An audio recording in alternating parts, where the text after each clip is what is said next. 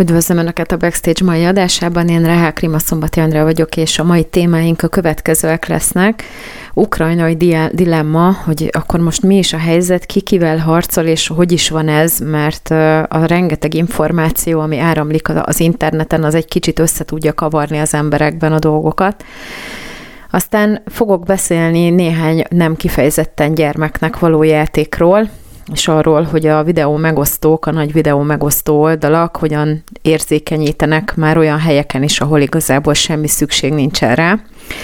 És hát a végén, mivel valószínűleg Ukrajnával jól el fog telni az idő, beszélnék arról, hogy egy-két tudós azt hiszi, hogy most, most már tudja, hogy néhány másodperccel a halál előtt vajon mi is zajlik le az emberek fejében. Most jön egy kis zene, és aztán utána elkezdjük elemezni ezt a jelenlegi nem túl rózsás helyzetet. Várom Önöket! Üdvözlöm Önöket, én Rehák Rima Szombati Andra vagyok, és mielőtt belevágnánk a, a hírelemzésbe, szeretném felhívni a figyelmüket arra, hogy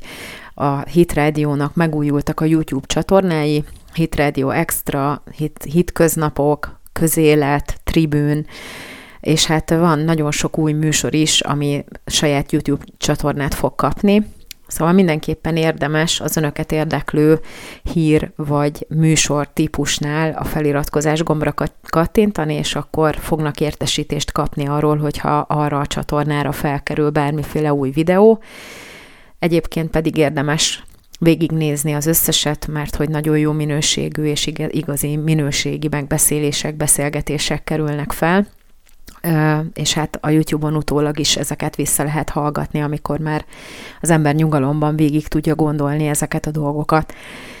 Egyébként pedig a Hitrádió archívumában is megtalálhatók ezek a műsorok, ahogy az én műsorom is, és erre is érdemes előfizetni, érdemes böngészgetni. Szóval Ukrajna. Hát igen, ez most mindenkit egészen nyomaszt, és bevallom őszintén, hogy én saját magam se nagyon találtam a fogást ezen az egészen. Tehát azért itt nálunk a vacsora asztalnál néhány olyan beszélgetés is volt, hogy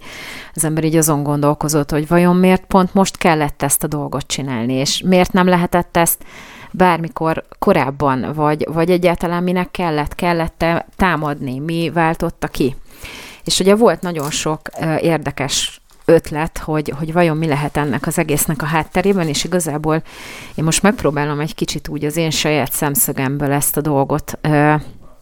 kielemezni, vagy, vagy így végig gondolni, mert ö, azt kell, hogy mondjam, hogy, hogy azért a hírháború miatt a, azok a hírek sem feltétlenül igazak, amelyek megjelennek a sajtóban, kezdve akár a Kígyó-szigeten meghalt vagy nem meghalt katonákkal, vagy most ez az új hír, hogy magyar felségjelű repülőgéppel szállítanak Hollandiából fegyvert Ukrajnába, tehát igazából az egész ö, helyzet az, az ö, úgy tűnik, hogy az interneten teljesen elveszíti a, az, az értékét, vagy nem az értékét, hanem a, a szava hihetőségét. Tehát nem nagyon lehet tudni, hogyha az ember lát egy hírt, vagy egy videófelvételt, vagy bármit, hogy az vajon tényleg ott készült tehát tényleg arról szól-e, vagy nem csak manipuláció, ahogy a másik oldal próbálja ezt az egész dolgot a maga oldalára fordítani. Na most, amit biztosan tudunk, az az, hogy, hogy ugye zajlanak a harcok, és Nekem az, a, az az érzésem ezzel az egész helyzettel kapcsolatban, hogy ö, az egész arra megy ki, hogy Putyin megbuktatása mellett nem csak Putyint, hanem az összes visegrádi négyekhez tartozó országot is beállítsák a sorba a saját narratívájuk mellé az Európai Uniós tagállamok és Észak-Amerika is. De most ezt, az, ezt a megállapításomat én arra alapozom, hogy ugye mi szomszédai vagyunk Ukrajnának, és eléggé erősen érintve vagyunk ettől az ügytől, akár a menekült kérdés alapján, vagy ez, hogy, hogy mi NATO tagállamok vagyunk, ők nem, Európai Uniós tagállamok vagyunk, ők nem, és hogy igazából nekünk együtt kell mozognunk két olyan tömeggel, két olyan testülettel, ami igazából bizonyos szinten kényszerpályára visz bennünket. Itt ugye még hozzájön az is, hogy választások lesznek az idén, nem is olyan soká, kb. egy hónap múlva, és ez is ugye alapvetően kényszerpályára tereli azt, hogy hogyan viselkedik ebben a helyzetben a kormány. Ugye az ember, amikor így gondolkozik rajta, hogy az oroszok hogyan intézik az ügyeiket, meg hogy mik azok a dolgok, amik úgy, amikre úgy lehet számítani mondjuk egy orosz támadásnál, akkor így elcsodálkozik azon, hogy miért nem sikerült két nap alatt megoldani ezt az egész ukrán helyzetet. Hogy azt, az arról már rengeteg szó esett, mindenféle szakértőtől elhangzott, hogy ugye a NATO tagság, meg az EU-s tagság ö, belendítése miatt ugye Putyin azért, hogy a saját érdekszféráját egy kicsit kitolja, úgymond kényszerpályára kényszerült ebben a dologban, és, támad, tehát és el kellett indulnia, támadnia kellett. Most a jelenlegi helyzetben az ember ezt el tudná úgy képzelni, hogy mondjuk beküldi a, a különleges alakulatokat Ukrajnában, meg stratégiai pontokon ö, egyszerűen megszállja Ukrajnát, nem az egészet, meg nem úgy, hogy ö, egy, egy csomó civilt megöl közben, és akkor, mit tudom én, a, a, a különleges egységek, a kommandósok, akárhány ö, egységnyi kommandós, ha kettőnek nem sikerül, akkor tíznek, mint ahogy az egyik kedves ismerősöm fogalmazott, egyszerűen ö, elkapják Zelenszkit, eltüntetik, odaültetnek a helyére egy bábkormányt, és már készen is van az új ukrán vezetés orosz felhatóság alatt, anélkül, hogy, hogy mondjuk szanaszét lőnék Kijevet, vagy, vagy lenne iszonyú sok halálos áldozat, mint ahogy jelen pillanatban van. Na most felmerül a kérdés, hogy akkor vajon mi lehet a probléma? Hogy az a probléma, hogy Oroszország egyáltalán nincsen abban a helyzetben katonailag, mint amit hiszünk róla, vagy pedig Ukrajna van túlságosan olyan helyzetben, ami erről nem gondolta volna az orosz hadsereg, vagy az orosz vezetők, hogy van. És én azt gondolom, hogy inkább az utóbbi, ami valószínű, mert nagyon úgy tűnik, hogy ez egy, e, hogy ez egy ilyen nagyon összehangoltan ö, létrehozott, ilyen hetszelős dolog, ö, ahogy, ahogy kinéz most ez az egész ukrán helyzet. Tehát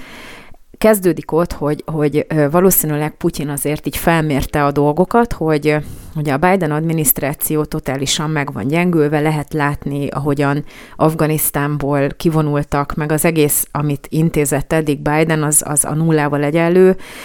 meg kifejezetten ideológiai témákra szorítkozik, tehát igazából ettől a, ebből a, ettől a ebből az irányból megközelítve még akár veszélytelen is lehetett volna. Ugye tárgyalásokat folytatott Macronnal, volt, találkozott Orbán Viktorral is, és így tovább, szóval azért nem, mielőtt elindították ezt az egészet, azért voltak tárgyalások, és nagy valószínűséggel azt az információt szűrték le ezekből a beszélgetésekből, hogy a Nyugat és az Európai Unió nem fog beavatkozni. Tehát úgy érezhették az oroszok, hogy veszélytelen bevonulni Ukrajnába, és lehetséges, hogy tényleg úgy tervezték, hogy egy-két nap alatt szépen lerendezik, és aztán utána megvan az érdekszféra, mindenki, hát nem mindenki boldog, mert az ukránok mondjuk nem biztos, de alapvetően nagyobb veszteségek nélkül meg lehet úszni, és akkor tovább halad minden a maga útján. Viszont azzal nem számoltak valószínűleg az oroszok, hogy az ukránok nagyon is jól fel vannak szerelve, és nem számoltak azzal, hogy ilyen jellegű ellenállás lesz. És most megint a barátaimat idézem, akik értenek a katonai ügyekhez is, tehát nem, én, én nem vagyok egy katonai szakértő, nem is nagyon gondolok végig ilyen dolgokat, de hála Istennek van körülöttem több olyan ember is, aki ezzel rendszeresen megütközik, hogyha valami furcsaságot lát, és ugye az egyik ilyen furcsaság az egy csomó muzulmán katona, akik a legmodernebb technológiával felszerelve masíroznak az ukrán hadseregen belül,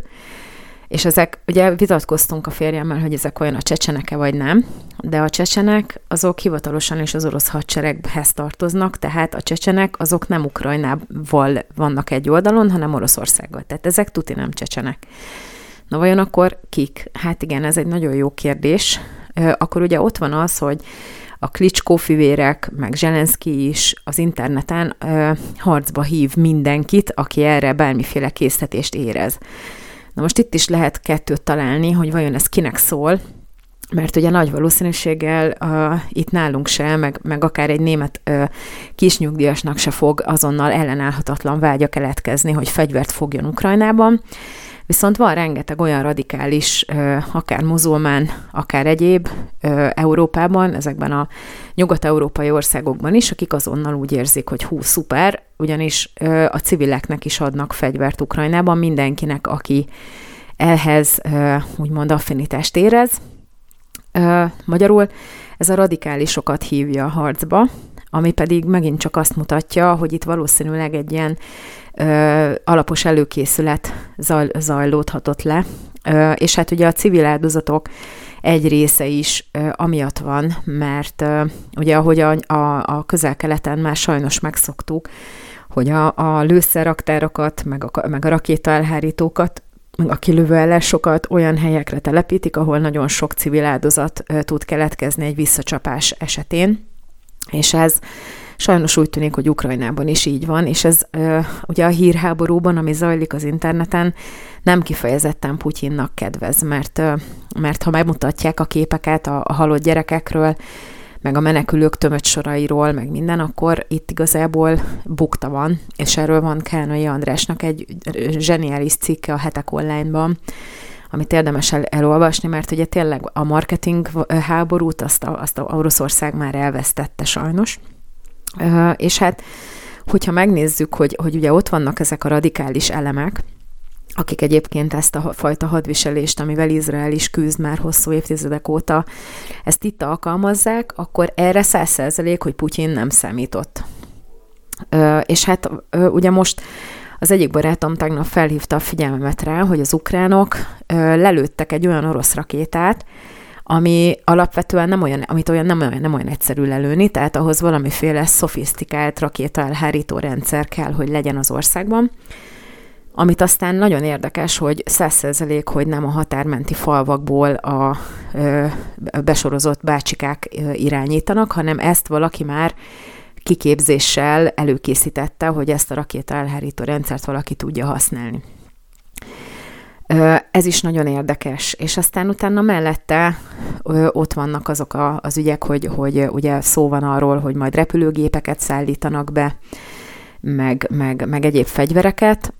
és hát ugye itt meg a férjem hívta fel a figyelmemet rá, hogy azért egy ilyen vadászrepülőt ez nem olyan működtetni, mint egy kettes Volkswagen Golfot, hogy beleül az ember, aztán ha nem indul egyesbe, akkor majd indul kettesbe, hanem ehhez még a legtapasztaltabb pilótáknak is legalább egy-két hónap, de van olyan, akinek egy év kiképzés is szükséges, hogy ezeket tudják használni. Na vajon erre akkor, hogyha nincsenek ilyen repülőgépek Ukrajnában, akkor hogyan készítik fel a pilótákat, vagy jönnek pilóták is, de akkor viszont milyen nemzetiségű pilóták jönnek, milyen módon, mert hogyha ugye ebbe beszáll a NATO, bármilyen módszerrel, akárhogy, abból na, sokkal erősebb konfliktus helyzet is ki tud alakulni, ami viszont egyáltalán nem kellene, hogy, hogy kialakuljon, mert ott már az már egy igen-igen erős kényszerpálya lenne, és hát ugye ennek megfelelően, hogy nem sikerült két-három nap alatt lejátszani ezt a dolgot, Putyin elkezdett fenyegetőzni az atomnak a bevetésével, ami ugye akár, tehát az is elrettentés kellene, hogy legyen, de, de igazából mi lesz akkor, hogyha ettől nem ijednek meg az ellen oldalon, és akkor hogyan fog ezzel majd zöldágra vergődni? Szóval az a helyzet, hogyha ez az érdekes módon ultramodern dolgokkal már felszerelt ukrán hadsereg, tehát a fegyverszállítmányok előtt már felszerelt ukrán hadsereg megveri az oroszokat, akik ugye, tehát hogyha igaz, hogy ellopták, hogy elraboltak egy tankot, meg kifogy a benzin közbe, tehát akkor itt, itt igazából ilyen extra, extrém dilettantizmusról van szó. Tehát, hogyha az ukránok ezzel az úgymond nagy hazaszeretettel, ami igazából csak nekünk romantikus, de, de alapvetően nem, tehát csak hazaszeretettel nem lehet háborút megnyerni, de hogyha az ukránok ezzel a nagy lendülettel, meg kedvel, meg ezzel a csomó új csúcs technológiás fegyverrel tényleg visszafordítják az orosz csapásokat, akkor akkor az azért Putyinnak a fejébe is kerülhet. És akkor most ma délután Szijjártó Péter elmondja a sajtótájékoztatón,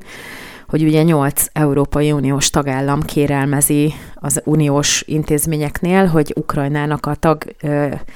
jelölti státuszát azt adják meg, tehát hogy kezdjenek tárgyalásokat, és hogy kezdődjön el Ukrajnának az érzetet, a felvétele az Európai Unióba Na most ez azért ö, kényszerpálya szerintem, mert alapvetően, ö, amiket mi eddig megvétóztunk az Unióban, a NATO tagságot, azt elsősorban azért is ö, tettük, mert ö, Ukrajna úgy bánik a kárpátaljai kisebbségekkel, hogy az akár még Románián is túl tesz, és igazából ezek olyan igazságtalanságok, amit nekünk nem lehet addig támogatni, amíg ezek fennállnak. Tehát addig, amíg megnyugtatóan nem rendeződik például a magyar kisebbségeknek a sorsa Ukrajnában, addig ez egy, ez egy tárgyalási eszköz lehetne arra, hogy, hogy valahogy rávegyük Ukrajnát, vagy legalább tárgyaljanak erről, mert eddig, amiket ígértek, az semmit sem ö, tartottak be, és akkor így igazából ö, meg, lehet, meg, meg lehetne vétózni a felvételüket. Viszont most ebben a háborús helyzetben az is igen, igen, igen rosszul néz ki, és ugye ez már ilyen belső választási marketing is, hogy, hogy nagyon-nagyon rosszul néz ki az, hogyha azt mondja a magyar fél, egyedül a magyar fél, hogy nem, mi nem támogatjuk ezt, hogy, hogy elkezdődjenek a tagjelölti tárgyalások. Most igazából ez szerintem időnyerésnek jó lesz, hogy így beállt a sorba a magyar kormány, mert ugye a hír háborút azt elvesztette már Oroszország, tehát mindenki az ukránoknak szurkol, és igazából ez jogos is azért, mert ugye a, a legtöbb civil áldozat az az ukrán oldalon van, és, és ez, ez, egy, ez egy szükségtelen vérontás, ami miatt igen szimpatikussá válik a, a kisember, de nem a politikusok, de minden esetre ugye mindenki akárhol megnézi az ember a Twitteren, vagy az Instagramon, mindenhol mindenki Ukrajnának szurkol, és ugye ezt az egész helyzetet lényegében most nekünk is úgy kell kihasználni, hogy ebben a, a magyar internet felhasználók azok lássák, hogy mi egyébként ebben mindent a legmesszebb menőkig megteszünk annak érdekében, hogy ne keveredjünk bele, mert ugye nem akarunk magyar fiatal embereket oda küldeni harcolni, viszont azért nem akarjuk megakadályozni, hogy Ukrajna megvédhesse saját magát. Erre nagyon kíváncsi leszek, sajnos ez már ezen a műsoron túlmutat, hogy ezzel a magyar felségjelű repülővel, amiből Hollandiából, amivel Hollandiából fegyvereket akarnak Ukrajnába szállítani, hogy ezzel ez, erre mit fognak mondani. De első körben azért itt most ez a dolog hát jól kell, hogy kinézzen kifelé is, meg jól kell, hogy kinézzen befelé is, és ezért kell nagyon-nagyon szofisztikáltan intézni az ügyeket a, a külügyminisztériumban is, meg, meg ugye folyamatosan egyeztetni kell, és így tovább. De közben meg nem akarjuk felégetni a, a hidakat Oroszország felé sem, főleg úgy, hogy igazából nagyon jó velük a, a kapcsolatunk, tehát szinte a volt tagállamok közül, akik közben a nyugat felé elléptek, úgymond, mi, nekünk a legjobb velük a kapcsolatunk. És akkor, hogyha most itt szépen kényszerpályán bele, bele, bele kényszerítenek minket, ugye a szomszédokat ebbe a, ebbe a háborús konfliktusba, akkor, ha bukta van, akkor mindenhol bukik a kormány. A szlovák kormány, a cseh kormány, tehát ugye ott a lengyelek szépen, akik ott körbe ö, belátható közel távolságban vannak, nagyon-nagyon csúnyán belebukhatnak ebbe. És ráadásul nem lenne szabad, hogy a NATO ebbe beleavatkozzon vagy akár az Egyesült Államok, mert, mert abból utána lehet, hogy Ukrajnában zajlik majd a harc, de az egy hidegháborús, vagy nem is feltétlenül hidegháborús, mert ott ugye nem voltak harcok, hanem egy olyan háborús konfliktus tud kialakulni ebből, ami aztán utána nagyon sok évre átszabja itt a dolgokat, és a hadsereg szerű, tehát a hadsereg miatt is. Ugye Orbán Viktor arról beszél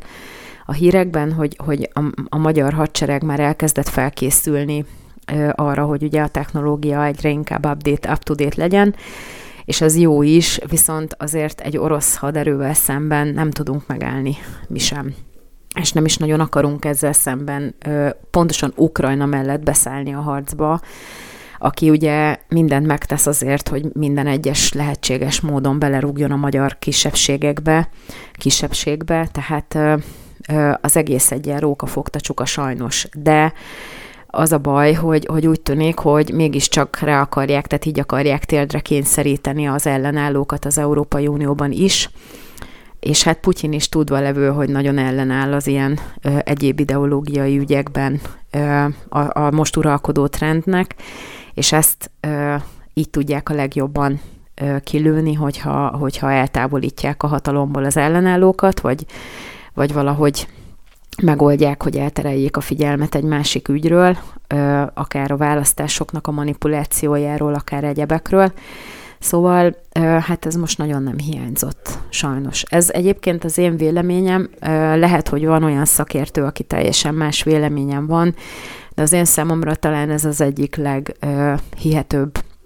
hogy, hogy ugye pont úgy, mint az arab tavasznál, hogy elő volt készítve, oda voltak készítve a kövek, meg, meg a, a tüntetők, meg volt mondva, hogy mikor, kinek, hol kell bekapcsolódni, és így tovább, hogy pontosan ugyanez volt itt is, hogy a Zelenszkit már, már belerángatták az amerikai belpolitikába is, ugye az tudva levő, hogy a Trump megbuktatásának az egyik fő eszköze volt az ukrán kormány, meg az ukrán elnök,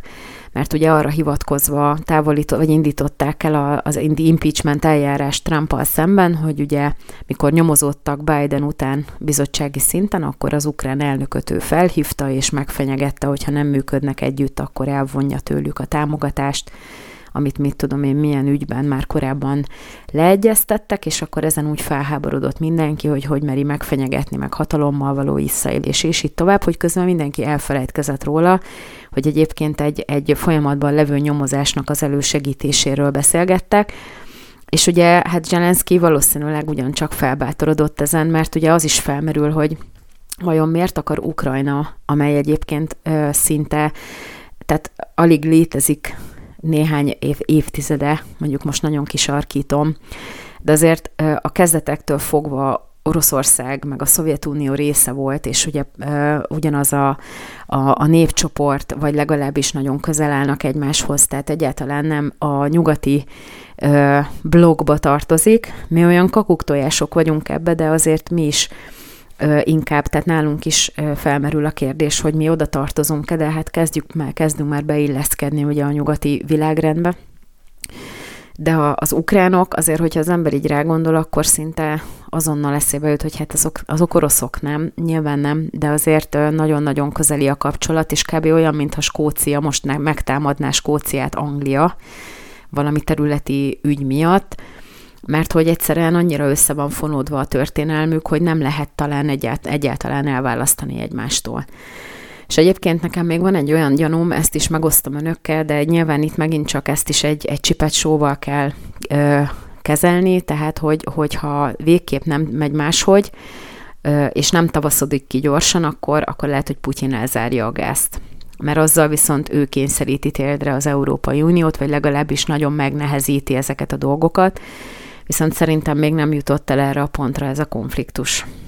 Ha elkezdenek nagyon nyíltan beállni Ukrajna mögé fegyveres eszközökkel az Európai Uniós országok, akkor lehet, hogy az lesz, hogy, hogy nem lesz fűtőanyag, nem lesz gáz. És akkor majd meg kell oldani iszonyatos extra költségért, hogy Észak-Amerikából, vagy akár Izraelből cseppfolyós állapotú földgázt vásároljanak azért, hogy ne fagyjanak meg az emberek.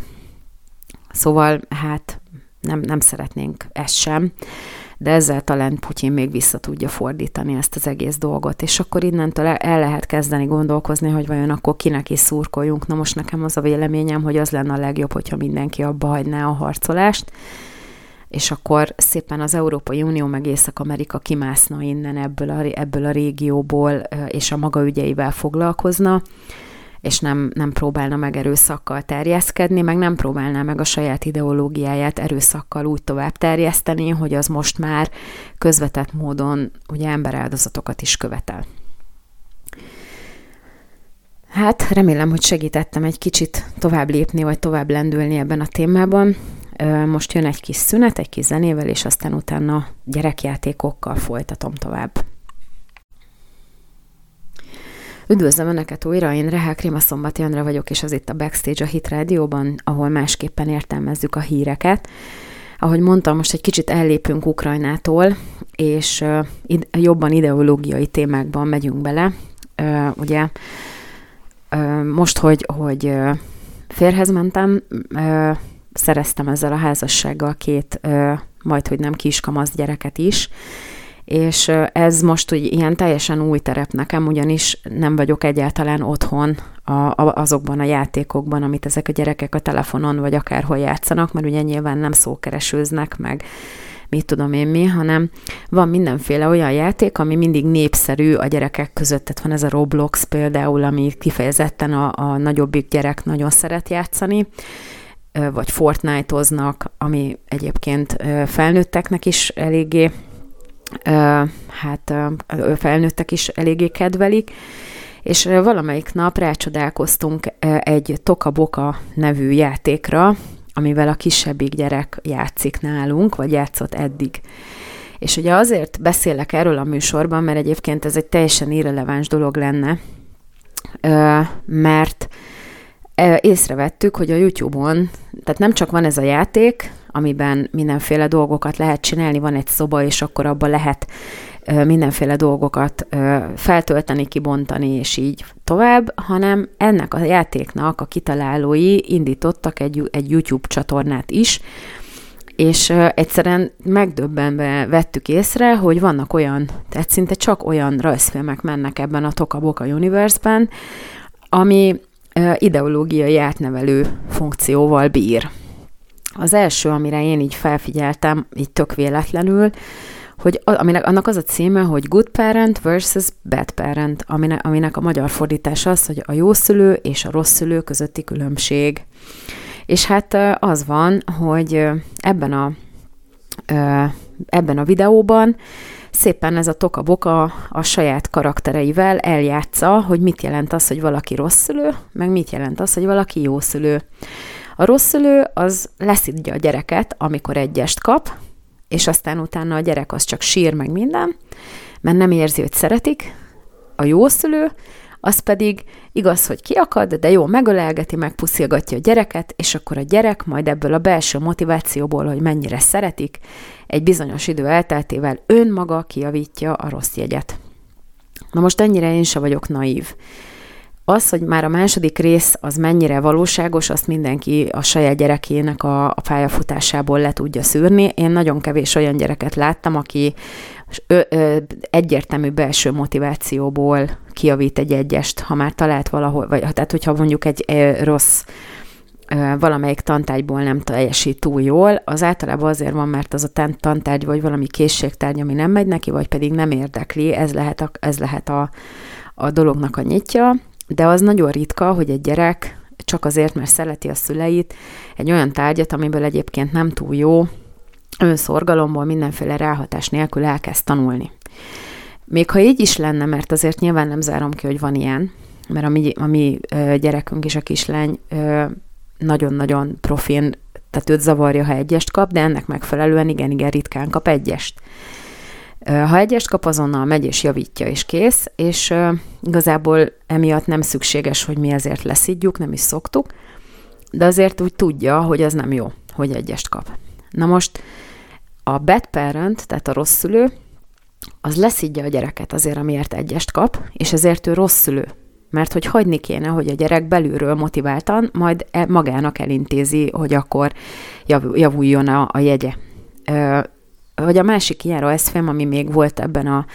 ebben a, a lejátszási listában, hogy, hogy anyám megcsalta apámat, és ezért ö, elválnak a szüleim. És most egyébként itt utalnék vissza arra, hogy a mi kislányunk tíz éves. Ami azt jelenti, hogy ezeket az úgymond szofisztikált dolgokat, tehát ezeket a nagyon ö, burkolt, bújtatott, meg nem is annyira bújtatott üzeneteket ő ki tudja válogatni annak a mentén, hogy, hogy milyen tapasztalatai vannak. És az én problémám az, ezzel az egésszel, hogy egyébként ez egy iszonyatosan bugyuta bárgyú játék. Egy, tehát van benne egy macska, aminek a fejére van húzva egy zacskó. Vannak benne ilyen, ilyen iszonyú béna karakterek, ilyen kis izék, amikről nem is lehet feltétlenül azonnal beazonosítani, hogy az milyen állat, és akkor azokat meg lehet szerezni, meg el lehet helyezni egy szobában, meg mit tudom én micsoda, tehát nem kifejezetten egy ilyen készségfejlesztő játék, És akkor ez a játék, ennek a készítői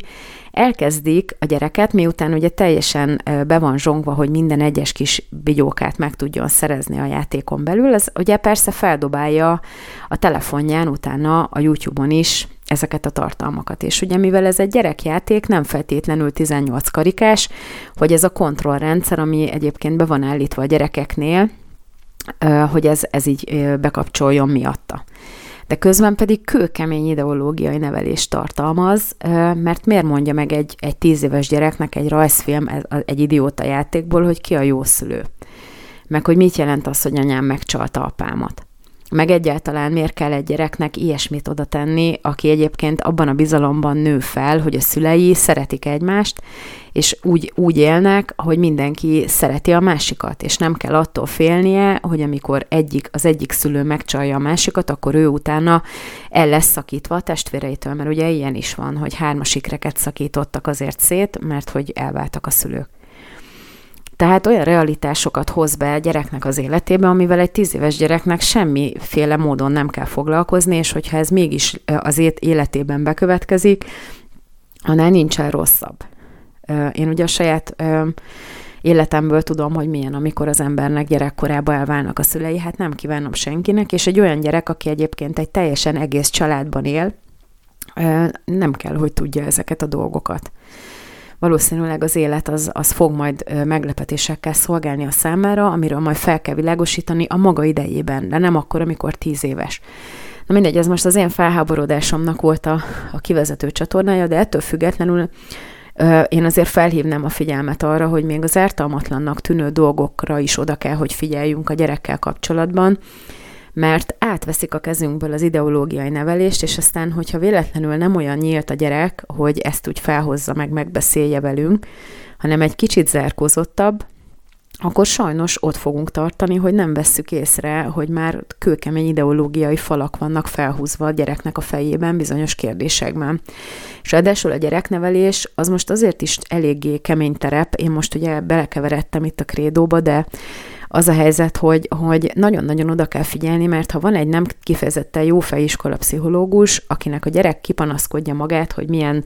kemény otthon a helyzet, akkor az simán elintézi, már akár Magyarországon is, hogy ezt a gyereket a gyámügy elkezdje vizsgálni. És az azért iszonyatosan megalázó, mikor a gyámügy vizsgálja a gyereknek az, a, a dolgait, akkor, mikor én úgy gondolom, hogy igazából mindent megkap, el van, el van látva, és szeretjük is csak azért, mert hogy néz valami hülyeséget a YouTube-on, ami elhiteti vele, hogy egyébként ez mind alap, és ami ezen felül esetleg mi viszont, amit mi el, elvárunk tőle, hogy néha vigye le a szemetet, vagy, vagy amikor egyest kap, akkor felhívjuk rá a figyelmét, hogy hát ez azért nem túl kóser, mert hogy azért nem kell neki például a földeken dolgozni, meg azért nem kell neki házi munkát végezni minden nap valamit, mert hogy meglegyen az ideje arra, hogy tanuljon, mert neki az a munkája. Na mindegy, szóval ezt is lehetne órákig ragozni, de borzasztóan felháborodtam ezen, és csak szeretném jelezni, hogy nem mindegy, hogy mit néz a gyerek, meg mivel játszik, és hogyha lehet, akkor, akkor minél kevesebbet telefonozzon tíz évesen.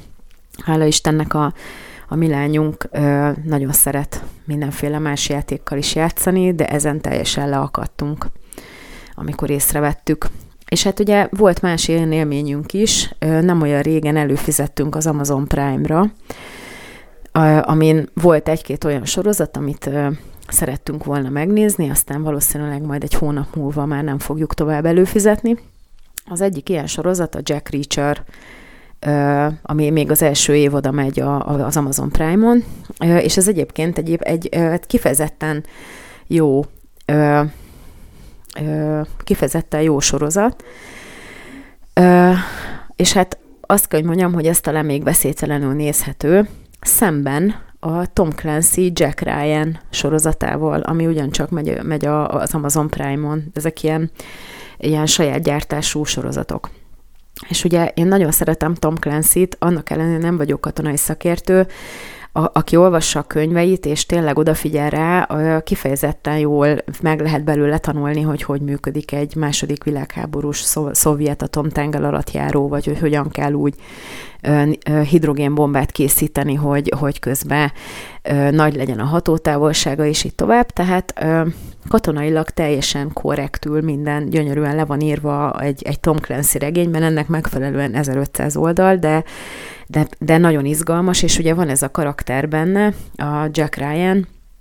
aki egy CIA és elemző egyébként, de valahogy mindig belekeveredik ilyen nagyon stratégiai és fontos ügyekbe, és hát van egy új, most ez egyébként nem egy, egy már létező Tom Clancy könyv alapján készült sorozat, hanem kitaláltak egy új ilyen storyline-t ennek a,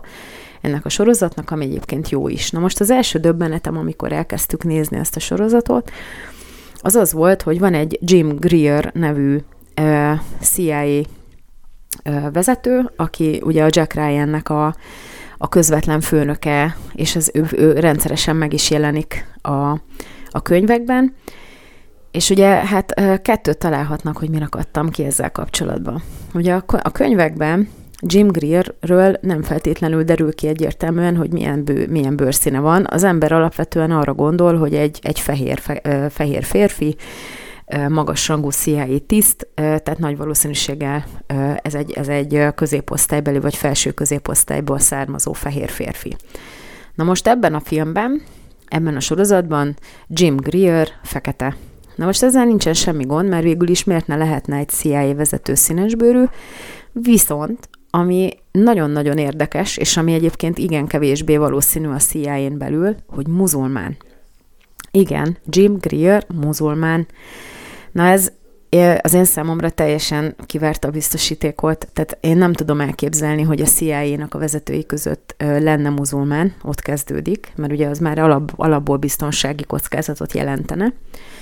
másrészt pedig ugye ez az én számomra pontosan ebből kiindul, vagy semmi nem utal arra egyik Tom Clancy regényben sem, amit én olvastam, hogy Jim Greer uh, muzulmán lenne, sőt, viszont ebben a sorozatban muzulmán. És akkor ezzel, tehát nem is várják egyébként, tehát látszik, hogy kifejezetten ilyen polgárpukkasztásnak is használja ezt bizonyos szinten. Ráadásul olyan muzulmán, aki úgymond visszacsúszott, de most újra megtalálta a hitet, ahogy visszakerült a CIA-ba. Tehát az egészet itt totál kifacsarták, és most az ember kezdjen ezzel valamit, hogy egyébként tök kíváncsi lennék rá, mert nagyon szeretem a karaktert, meg, meg ezek egyébként érdekes dolgok, tehát ugye katonai szituációk, meg minden, amiről, amiről szólnak a sorozatnak a részei, de behoznak egy ilyen szálat, és akkor az ember úgy van vele, hogy nem ár. Illetve Ugye én régen, mielőtt megtértem, nagy gyűrűkora rajongó voltam, és amikor ott is, én ugye nagyon szerettem a könyvet, és amikor megjelentek a filmek, akkor teljesen ki voltam akadva azon, hogy, hogy bizonyos karaktereknek a jellegét ez a rendező, aki megcsinálta a trilógiát, teljesen megváltoztatta. Tehát az én számomra egyértelműen jó karakterekből ilyen szürkezónás, nem túl egyértelműen jó karaktereket kreáltak, valószínűleg azért, hogy izgalmasabb legyen a dolog, de igazából engem csak irritált az egész. És hát most megint ö, újra terítéken van a gyűrűk ura, ugyanis készítettek abból is sorozatot, mert nem húztak még le elég bőrt róla, és lesz egy sorozat. Na most itt is ideológiai érzékenyítés vélhető fel, tehát ott azt látjuk, hogy, hogy ugye aki ismeri a storyline-t, az tudja, hogy a, a törpöknél nincsen igazából fel, tehát minden, minden egyes törp, aki feltűnik akármelyik Tolkien regényben, az mind hímnemű,